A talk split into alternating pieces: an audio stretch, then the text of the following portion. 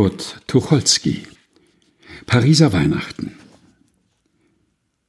Der Père Noël wird merkwürdigerweise immer populärer. So ist es früher nicht gewesen, denn früher war es der Neujahrstag, der Jour de l'An, an dem man sich Geschenke machte.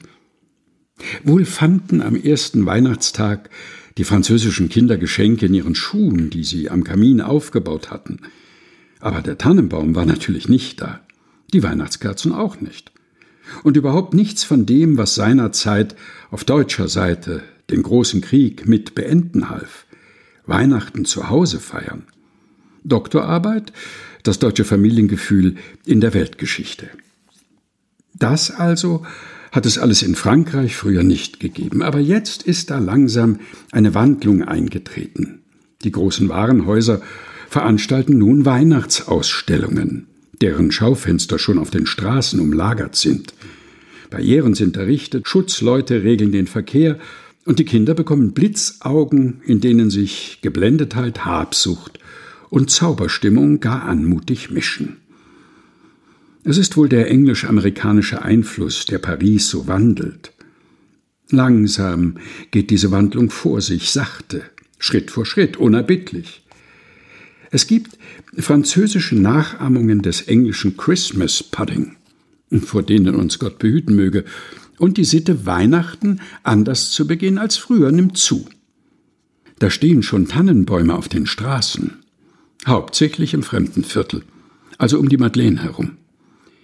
Das Warenhaus am Louvre hat sich eine sehr gute Lichtreklame ausgedacht. An seiner Fassade am Palais Royal, in dem das Institut pour la Coopération Intellectuelle wohnt, steigen ununterbrochen Raketen auf und zerplatzen in bunter Lichterfülle. Eine Sache, die sehr viel Geld gekostet haben muss.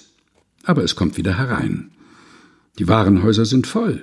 Die mäßig bezahlten Angestellten haben zu tun, dass ihnen der Kopf schwirrt, und obgleich die Inflationsfremden abgewandert sind, gehen diese Art Geschäfte im Gegensatz zu fast allen anderen, die recht still sind, gut, sogar sehr gut.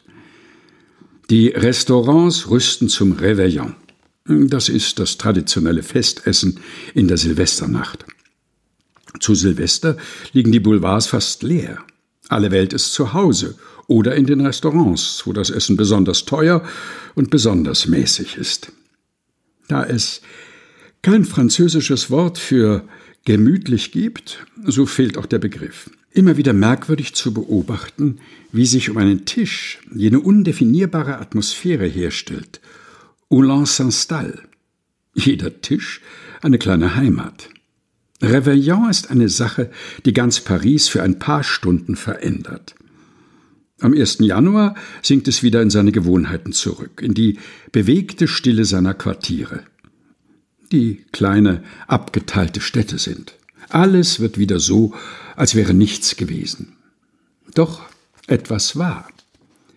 Im ganzen Monat Dezember klingelt ein Mann nach dem anderen an der Wohnungstür.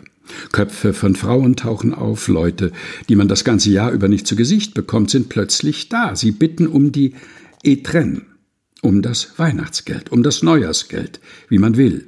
Der Briefträger, die Zeitungsfrau, die Bäckerjungen, der Mann von der Müllabfuhr, der Telegrafenbote, der Drucksachenbriefträger, der eingeschriebene Briefträger.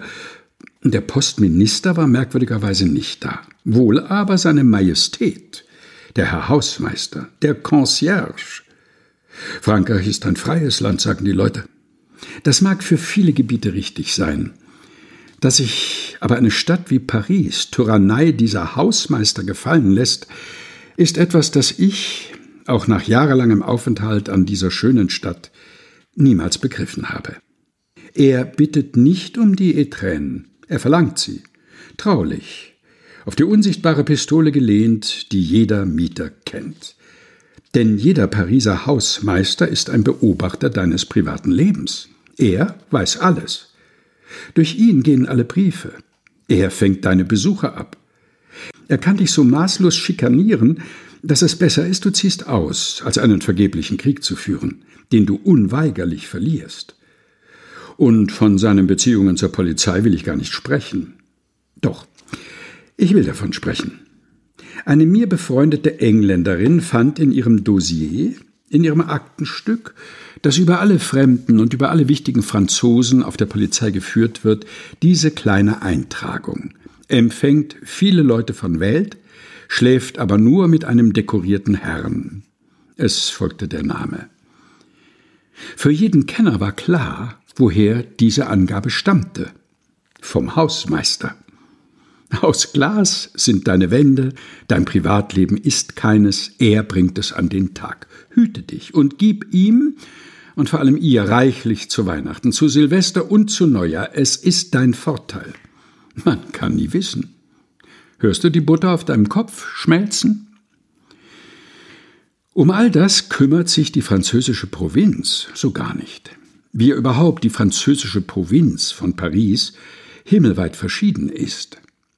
Einer der bedeutendsten französischen Literaturkritiker, Thibaudet, hat neulich einmal gesagt, in Paris wird das Geld ausgegeben, in der Provinz wird es verdient.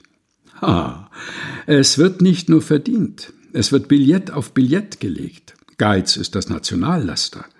Und hier sehen die Leute nie nach dem aus, was sie wert sind. Man möchte ihnen häufig einen Groschen schenken, aber sie, sie könnten dir etwas schenken. Sie tun es übrigens nicht. Nun kommt Weihnachten. Mit einer kühnen Sprachwendung sagt man, nous allons réveillonner.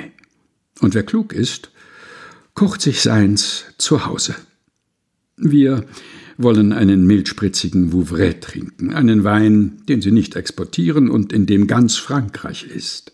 Milde Süße, Sonne und die Ausgeglichenheit einer fröhlichen Welt. Kurt Tucholsky, Pariser Weihnachten. Gelesen von Helga Heinold.